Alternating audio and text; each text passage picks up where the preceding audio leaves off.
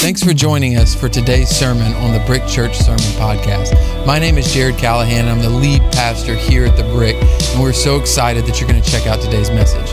Our prayer is that each week the message inspires you, challenges you, and helps you connect to God, maybe in a brand new way. We also pray that you connect with us as a community, that it doesn't stop just with your connection with God, but it gives you an opportunity to connect with the people at the Brick Church. So don't hesitate to reach out. Let's jump into today's message. So today uh, on Compassion Weekend, uh, I have two goals. Um, the, the, first one is kind of already existing just because of the nature of the weekend, and that is just to share with you our global missions partner that's Compassion International. So that's kind of existing. You're going to understand it through the Journey event. You're going to kind of see it as you go out there, and some of you know what it's about. But my the largest goal for me today uh, is not just about Compassion International, but really to try to help you engage uh, with compassion in your daily life, like how to process your own compassion, your own emotions, and how to live a life of compassion. Because it would be a travesty if you go up there and, and sign up uh, to, to sponsor a kid and you got a bunch of compassion each week or each month as you sponsor that child, but you come home with no compassion. And you live your life with no compassion. You're, you're what we call compassion fatigued, and you got nothing left to give. And so, how do we do that? How do we live with compassion? And so, compassion is just caring about, like, I'm not giving you a Webster's dictionary version of it, just caring about somebody else's hurt and pain, just, just having a sense of what's going on in somebody else, else's life, be, caring that somebody else might be hurting or might need something. And so, to kind of process compassion, what I want you to see is how maybe complex it is now like, if you think the way that we're innately wired for compassion, and you go back to us even 200 years ago, humanity 200 years ago, compassion was kind of simple. Like, I, I, I saw someone in my village hurting, and I had to decide how to help them. Like someone I knew was hurting, and, and I decided whether or not they that I was called to help and take an action step because my heart was moved, and I had to decide whether or not to take an action step. So it was kind of a simple emotion do I help or do I not help? And you fast forward a few years and you start to get a, a, bigger picture of the world and you start to get stories around the world through newspapers and understand, like, oh there's a there's a bigger picture. So humanity had to start to cope with its compassion. Like how do i respond to the earthquake that's around the world and i can't physically go there and help it? How do i respond to that moment? So humanity all of us have to decide all right how do we respond to that? You keep fast forwarding and before you know it we have a 24 hour news cycle in the 90s where day in, day out, we're inundated with the news around the world of tragedy after tragedy. And we're like, whoa, there's wars and earthquakes and all this stuff all over the world at all the, all the time. This is so new and so crazy. It's like, no, now you're just hearing about it.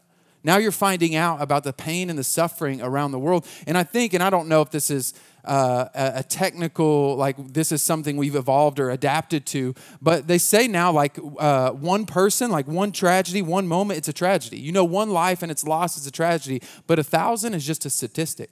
And I think we've kind of adapted to process life that way because we can't handle the idea that 600 people died in an earthquake around the world. We can't handle, we can't process, we can't fathom the idea that a thousand people died from this tragedy, from this flood, from this issue. We can't really emotionally process that but we can one, right? You, you can with one. You can. So I think we've kind of adapted to be able to handle the largeness of, of our world. And then you fast forward to today, and we got social media. So now we've got a world in which there's thousands of lives that we can see. I mean, you don't have to Google for very long or turn on the news for very long to find the next tragedy and to feel something and sadness about what's going on around the world and things that we might feel helpless to touch. And now it's like, well, okay, I've understood that there's a lot of big things happening, I can't touch it. Now I've got social media where I can see the individual's name like I, have got someone on the other side of the state whose kid has cancer, and I have to. I'm hearing their story and hearing their suffering. And I've got a friend that's in Nebraska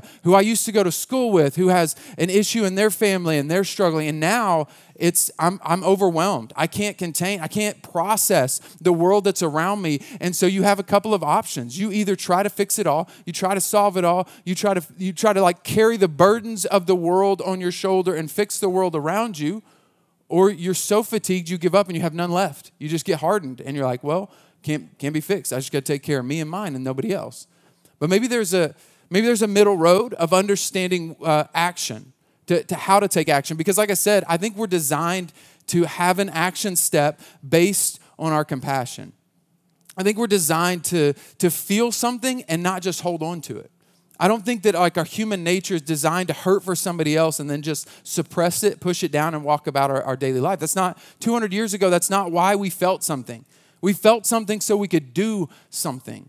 And so today I want to process through like how do we in this world in today's age, how do we process the the overwhelming number of emotions that we can feel, the overwhelming number of stories we can hear. How do we decide when to act? Because I'm going to challenge you today that that compassion is an emotion and, and we can label it like that and we can talk about it as an emotion but essentially it's not compassion in my books and i think even biblically it's not compassion until it takes an action step for me, this is not a technical definition. Like Webster would allow you to have compassion just as neurons firing, or just as a dopamine rush, or just as a feeling that you get from that compassion. That counts as a, as a technical definition. But I think a biblical definition and a practical definition is it's only an emotion. It's not really compassion, it's only internal until you act upon it.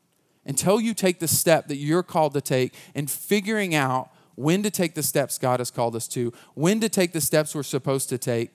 Uh, that's the difficulty of today. That's what I want to process through. How do I decide when I'm supposed to act? And how am I supposed to, what am I supposed to do with the ones that I, I can't act upon? That I, I physically don't have the ability to, to fix or help, or, but I just know it's breaking my heart. How do I process that? And so to get there, there's a couple things I want to kind of cover as disclaimers.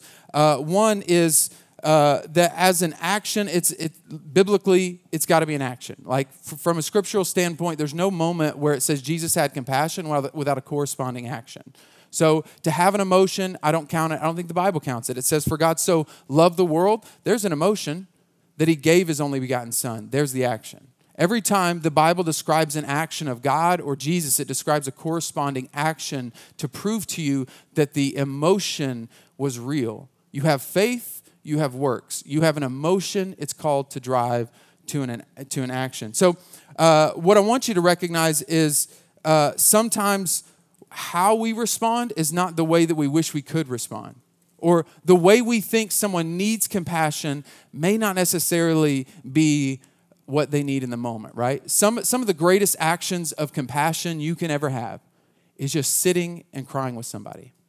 So when I say action, I, I don't want to just downplay it to you fixing someone's problems because that's me. That's my. I'm, I'm terrible at compassion uh, when it comes to just sitting with somebody, crying with somebody, being sad with somebody. I'm I'm here to fix it, right? I'm here. I'm like, what what do we need to do to solve it? Like bro, my, my mom died. Like, there's nothing to, but like, but how can I fix? Like, what can I do? We're going to pray for her, raise her from the dead. Let's do something. Like, I've got to do something. My action needs to happen. Like, I just, I just need a hug. It'd be cool if you just gave me a hug. You know, it'd be cool if you just cried with me for a moment. And I realized I was really bad at this uh, when I was a youth pastor, and one of my students came in crying, like weeping, just all tears. And uh, she was like, You'll never believe what this guy said. And he said all these silly things, and I knew he, who he was, and she knew that I knew who he was. And I was like, Well, he's ridiculous. Why would you let that bother you? That doesn't even matter. And, and one of my other leaders stepped in and just gave her a hug, and I was like, Oh, that's how you do it. That, that's what she needed.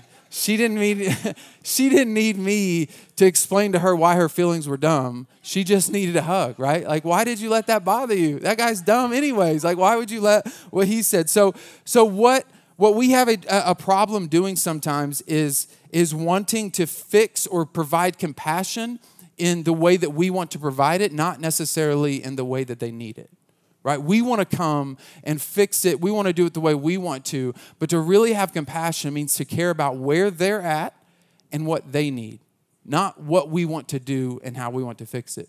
Uh, it really came to life uh, whenever I used to do group trips.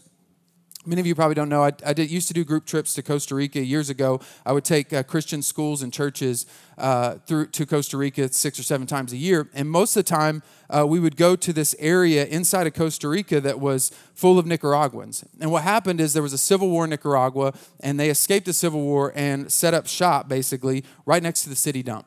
So they were almost all dirt poor. They'd been there for years. Some of them had actual floors, but most of them were literally dirt floors. Dirt poor meaning they had dirt floors. That's what they came to. So we would go to that uh, that community, partner with the church there, and help you know, do stuff. We'd do like carnival type games with the kids. We'd help build stuff for the church. We'd partner with the church um, to help that community out. And we would take mostly uh, these, these kids from, from like Christian private schools, and, and they would be there and they would help, and would have almost the same conversation. I probably did 20 to 30 groups to that specific location in Costa Rica, probably 20 to 30 groups. And without a doubt, we would do devotions at night, and without, without a single exception, at the end, by the time we got to devotions, I said, like, what did you learn today? And almost like all the kids acknowledge this, but someone would finally speak up and say, those kids seem to have a lot of joy. You're like, yeah, yeah, process that. What does that mean to you? Why, why are you pointing that out? Like, well, and, and they wouldn't always communicate like this, but something along the lines of, they seem happier than I am. Like, I've got the nicest iPhone, and when I turn 16, I'm gonna get the nicest car, and they seem happier than I am. And it would start to dawn on them, and I would try to walk them through this process of understanding, like, oh, you thought you were coming here to fix them. You thought your compassion meant bringing the American dream to them. And you might have found out in the process that the American dream didn't make you as happy as you thought it did. You might have found out in the process that you needed them as much as they needed you. And you found out, like, oh, I'm not here. I'm not here to save you. I'm here to partner with you. I'm here to love you well. I'm here to provide compassion and ask you first, what do you need? How can I help you? There's a whole book about this if you're interested in diving into it called When Helping Hurts.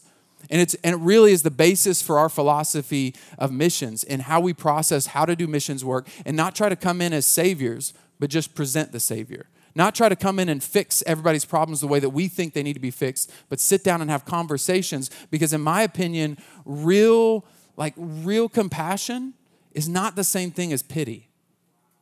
Right? Like, a technical definition of pity, uh, it, might be the same as compassion. But the way that we view pity is to look down on someone's situation as though we're up here and they're down here. And we're like, oh, those poor souls. I pity the fool. That's an older joke. So I'm even too young for that joke. I'm sorry. That was, that was I pity the fool. And our, our we got an inner spirit of Mr. T that feels like we got to pity people.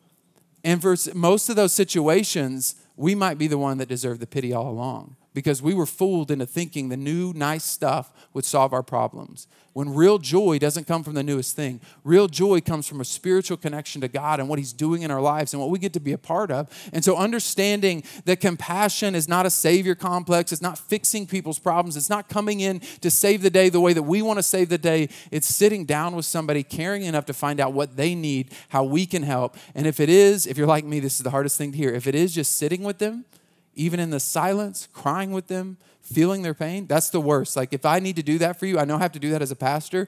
That makes me not a very good pastor because I'm like, I don't, how do I fix this? I'm to I pray. I'm to keep praying. And sometimes that's all you can do. Sometimes it's around the world and all you can do is feel that emotion and then pray and let God have it because you know you can't fix it. You know it's not yours. You know that you can't solve the world's problems. You recognize I'm not the savior of the world. I can't fix all the homeless. I can't fix all the foster kids. I can't fix all the poor. I can't solve all the health issues. I can only do so much. And God, I'm depending on you for the rest. And you release it. Like that's still an action step to let God have it and trust God with it. So, how do we decide when it's ours, though? Right? There's, there are moments where I think that they're supposed to be ours. Like it doesn't mean, so today I'm not trying to give you this out. Like, cool, I don't have to do nothing. Like just, just cry with people every once in a while and then let the world kind of go to hell in a handbasket, if you will, right? Just, that's on them. That's not my job. No, no, there are moments where it's yours and it's time to step up. How do we process the difference? And the first moment or the first story in scripture I want you to see where that takes place is the story of the prodigal son.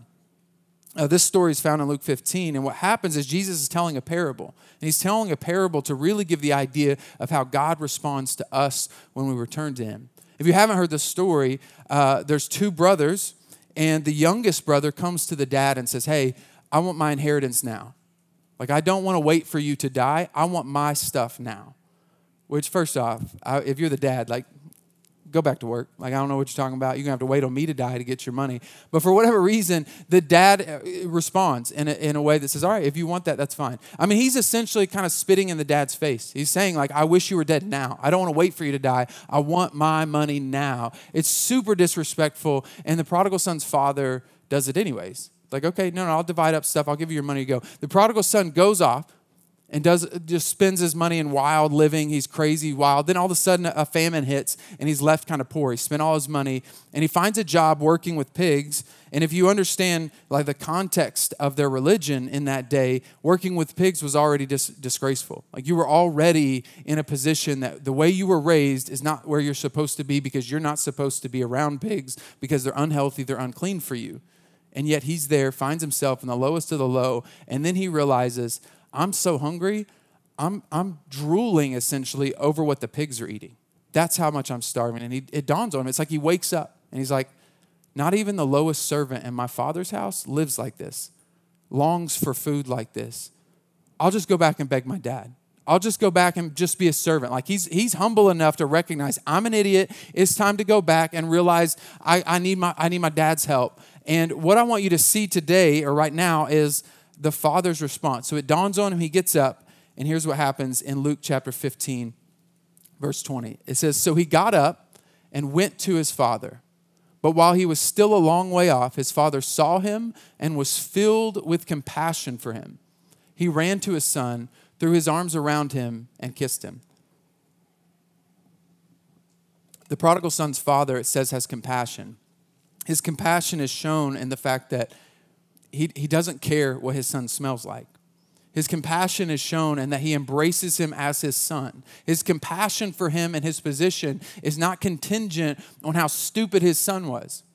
He doesn't, he doesn't hold back his love and his affection from his son because you've been around pigs, a place you shouldn't be around because you stink. He probably came back stinky. I don't stop my compassion because your condition is your fault. That one's bad on me. That one hits me. Sometimes I want to relieve myself of having to have compassion because you got yourself into it. That's on you. Suffer the consequences. And the prodigal son says, No, no, no, I love you. And he embraces him as his son and then puts him right back into the position as son. The son's like, goes into this speech of like, Hey, I'll just be it. And then he's like, No, no, no. Go get the robe for my son because this is my son. And I'm putting him right back as my son because I have compassion.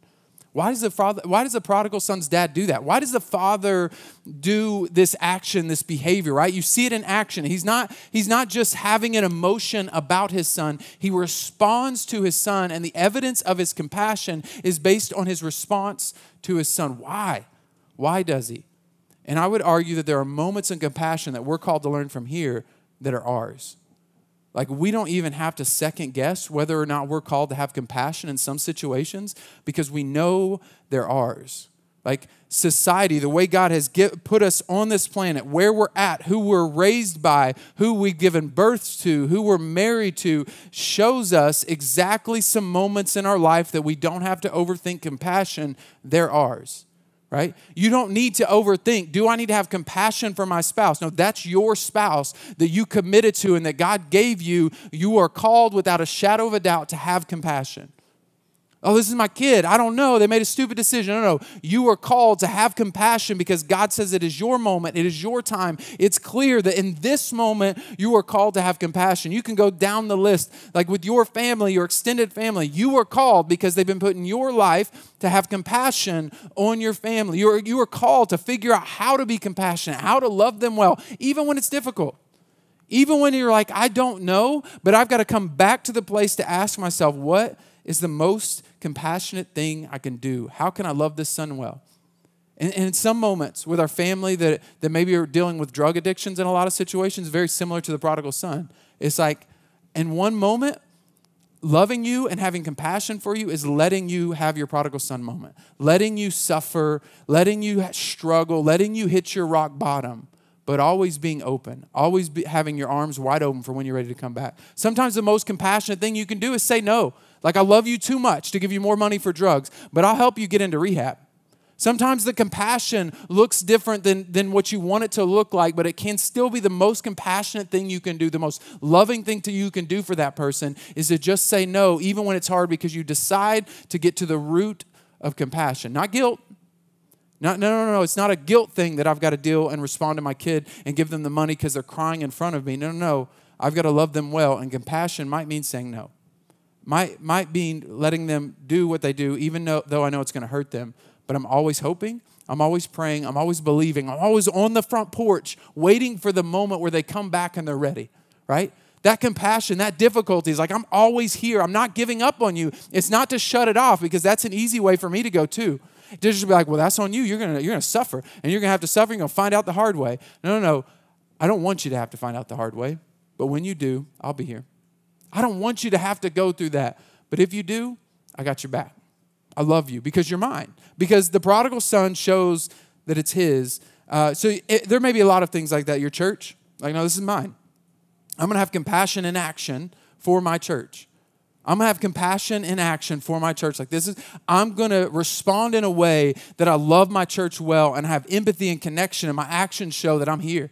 I have compassion for my city, that I'm, I'm building a church where somebody who's lost and hurting and having their prodigal son moment has a place to come back to. My actions show that it's mine. You can go down the list to your country, to the other things around you, your work, your place of employment. It's mine. I'm, this one's mine. So those are maybe uh, the easier ones. Those are maybe the easier ones to recognize. No, that's mine. The issue is, is that you might have to prioritize, right? You, you can't, everyone can't be yours it just can't. If you, you, you don't have enough capacity, you're not even, you're not Jesus, you can't spread yourself so thin that you have no compassion for your spouse, no compassion for your kids. And that's what we do sometimes. Sometimes we, we have so much compassion at work, we have so much compassion on social media that we're, we're compassion fatigued, is what they call it.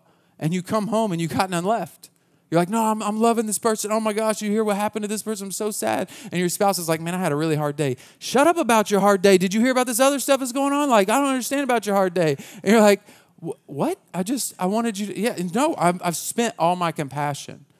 And I don't have any left for what's mine, for what God has called me to have compassion for. I can't, the prodigal son's father doesn't respond the same way to the servant as he does the son. He can't. There's just no way. Everybody can't be his son, but someone can be his son.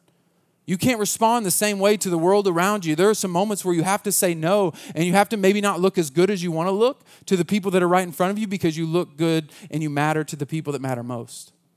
Uh, the best example I have that might sound like a silly example uh, is in uh, pickup lines to pick up your kids from school. If you've ever experienced this, it's a nightmare. I park two blocks away and walk to get my kids because it's such a nightmare for me because I, I lose I lose my pastor role for a moment, like internally, like like like I went to Muskogee High School, like my inner gangster starts to come up, and I'm like, I don't want to fight these people. I'm twitching. Like I, I'll just park and walk. It's better for my relationship with Jesus. It's worth it. Because what happens inevitably is there is a route that they've given us to drive to pick up our kids, and there happens to be side streets where you can cut in line, which is like that's on you. I'm not letting you in. Don't don't don't don't even. Don't, I'll look at you. I'll look at you like no, no, no and I'm like, oh, I have a sticker for the church. They're not gonna like that. Just just look forward, right?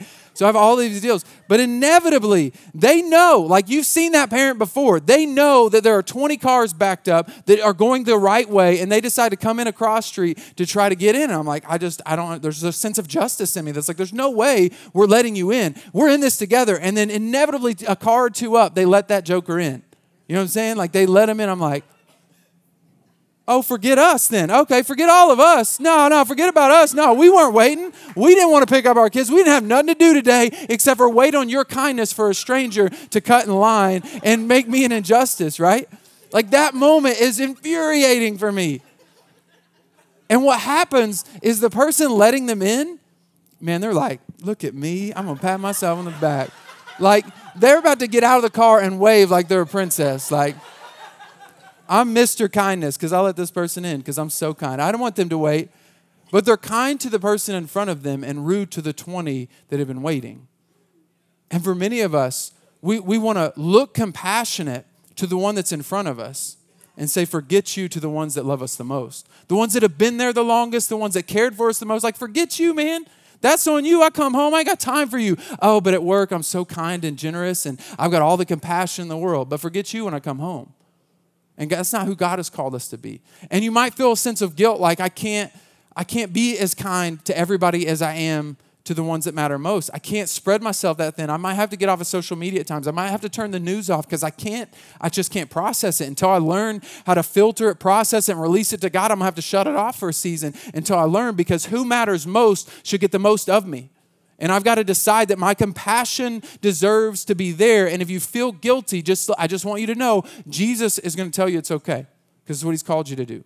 Because when Jesus came, he didn't come for the whole world to start out with. Like his physical body on the earth was not yet for the whole world. He tells them, like, I'm, I'm here for the house of Israel first.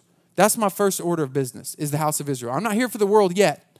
First order business, the thing that matters most right now is to give Israel the chance to, to, to accept or reject me. This is my purpose. There's a reason that if you're reading through scripture and you're confused, he doesn't deal with the Roman Empire. The Roman Empire is so morally awful, and Jesus doesn't say a word about the Roman Empire. He doesn't deal with any outsiders. He only deals with the Jewish elite because he's here to express it to the Jews, and he's giving all these illusions, all of these, uh, these parables to explain, like, they're going to reject me, and I'm going to accept all the Gentiles. All the outsiders are going to be accepted because it's going to happen, and you're not going to like it. But for right now, I'm giving you the chance first. I'm giving you the chance first. And he says it like this even to the disciples in Matthew chapter uh, 10, verse 5 and 6. He says, These 12 Jesus sent out with the following instructions Do not go among the Gentiles or enter any town of the Samaritans. Go rather to the lost sheep of Israel. Jesus even had a priority list. He had a three, he had a 12, and he had Israel while he was still here. And that moment for him is to say for us that, like, no, no, you need to prioritize what matters most first so that you can do what matters most when it's the right time. Right? So there was so, so don't get me wrong, there is a moment where Jesus is like, okay, I, I've done what I need to do here so that I can spread myself here. When I've prioritized Israel first, now I've opened the gates. The salvation is for the Gentiles. Salvation is for everybody. Now my sacrifice is for all of them, but first I had to put my priorities first. So to recognize that not every moment of compassion is ours that we have to prioritize. And not every moment of, of, of, of, compassion is ours to give out and to act upon and to pour ourselves out for, but there are some moments, right? So, what I'm trying to differentiate for you today is when do I, when do I act? And when is it just guilt that I'm not called to carry and I'm called to release? When do I take a moment, right? When it's yours, that's simple, right? I know it's mine. These are my people. This is what God has placed me in. I'm supposed to do something. And then there are moments where God is saying, no, this one's yours. Now I've created you for this moment. I, I, need you to act here. And it may not be yours. It may not, you may not own it. It may not exactly be yours. It may not be crystal clear to you, but there's this moment where God speaks to you and He says, This is the one I want you to solve. This is the one I want you to hyper focus on uh, happened for a, a, minister by the name of Reverend Everett Swanson in 1952. Everett uh, traveled to South Korea uh, in the midst of their civil war, and he was there to minister to the troops. So those were his, right? This is my country. These are my troops. I'm here to minister to you. I'm here for you. Those were his. And as he's walking the streets, he's noticing there's a civil war in Korea, and he's noticing the orphans that have been left on the street from this civil war. And as he notices this, his heart's breaking. He's super sad. And the next day, he notices like a truck picking up like rags and throwing them into the, into a, the back of a truck. And he looks and to his horror finds out they were not rags at all, but they were the dead bodies of the orphans that froze overnight. And it shook him, as well it should. They were left in the street to freeze to death, and there was nobody to do anything about it. And that's the moment where he realized no, no, not on my watch right? Like, I'm here for my troops, they're mine. These are not my countrymen, these are not my people, but now I'm going to make them my people because God has moved on my heart, and I can't sleep at night until I work on this moment. You know what he could have done? He, he could have said, you know what, there's a lot of really hungry kids in Chicago. I need to work on them first. He could have said, you know what, there's a lot of, my family needs to eat. There's a lot of things around the world I can't fix, so that's really sad. I should just move on. But something moved in him that said, no, no, this one now is mine. God has moved on my heart. I can't fix all the homeless around the world. I can't fix all the hungriness around the world. I can't fix everything in the world, but I can fix this. This one is mine. This one's the one I'm called to move on. So he goes back home and raises support and raises finances, then starts a sponsorship program. And you might know the rest of this story ends up becoming Compassion International, whereas it was one country with a few orphan kids that's now 1.9 million kids that are sponsored and over 2 million that are taken care of around the world because a reverend by the name of Everett Swanson said, This one's mine. And it's not too big to start. Like it may have seemed too overwhelming and I can't fix it all, but I can fix it for this one kid. I can raise enough money for this kid. And I can raise enough money for this kid until it becomes something. But you can't fix it all at once. All you can decide is not whether I feel guilty, but do I feel called? I don't need to be driven by guilt because Satan will drag you around the rest of the, your life carrying around compassion fatigue and no energy for anything. But if you're called, you move and you act and you know that it's God moving in you and through you and you let God take care of the rest. Like, this one's mine. These foster kids are mine. This one's mine. The homeless situation is mine. This one is mine. Whatever yours is, you move because God has called you to move because He's given you something to act upon. It says it like this in Ephesians chapter 2, verse 10. It says, For we are His workmanship, created in Christ Jesus for good works, which God prepared beforehand that we should walk in them. You have you you are created on purpose. Uh, the creator of the universe says you're his workmanship. You're not his haphazard leftovers. You're his workmanship. And he's created things for you to do. And if you let Satan drag you around by guilt and by compassion fatigue and trying to solve it all yourself, you're never going to be able to step into the things that God has called you to walk in that are yours. You only have a few things you can do do the best that you can do with what you have now for the ones that you can do them for that God has called you to, and let God take care of the rest. Let God move on somebody else's heart for the rest. You can't solve the world's problems. I don't know if you know this yet or not, but you're not Jesus. You're not here to save the world, but you can save the world for some. You can't fix it for one or two, and you can't wait until there's the best method. Oh, when I figure it all out and how to do it perfectly. No, just help and you'll figure it out along the way. That's that one's mine. Sometimes I'll wait and I'll wait until it's the best way to do it. And what I'm challenging you to today is to stop stop with this mindset, well, I can't. I can't do it. The question is not whether you can or can't do it. The question is whether you're called to do it. Because if you're his workmanship, and if he's got it prepared for you, he's got the provision prepared as well. He's got everything you need to do all that you're called to do today. You don't have to wait for tomorrow to do what God has called you to do today. He'll, he'll provide the bread for tomorrow. Do what you can today and let God take care of the rest. Do what you're called to walk in today. Take the step you're called to walk in today and know that you did the best today that you could and let God take care of all the rest. Just walk one step at a time. So, for me in my house, when it comes to compassion, I know that there's at least one kid that was mine.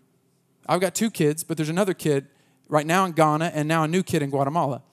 But one kid in Ghana, if I fail miserably, like I'm, I, like I, I, I you, all of a sudden I lose my voice. Y'all don't want to hire me anymore. I'm fired as your pastor. I'm terrible. I'll take care of my wife. I'll take care of my kids. And then there was this one kid named Meshach that for 10 years we've, we sponsored through compassion. And I'll know that at least, at the very least, I was able to, to provide something for him for food and for clothing and for shelter and a church connected to that he, he could survive and know that there's someone around the world. It's not just his country, there's someone around the world that cares for him. So at the very least, I've done something. I can't sponsor all the kids. I can't. You, there's just too many out there, and they've got more to put on the board. You can't sponsor all of them. You can't fix the world's problem. But for me, and my house, we can with one because we're called to. And God has provided every step of the way and will continue to provide because what you're called to step into, whether it's a sponsorship out there, something at home, something uh, that you're called to do, that you're called to step into, God will provide. All you have to do is step. Step into what you're called to walk into with the compassion He's got for you and let God take care of the rest. Let's pray.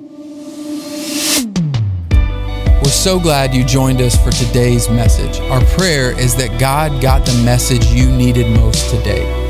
If you're still here joining us and you're looking for an opportunity to connect to the Brick Church through giving, you can do that by texting the word BRICK to 45888.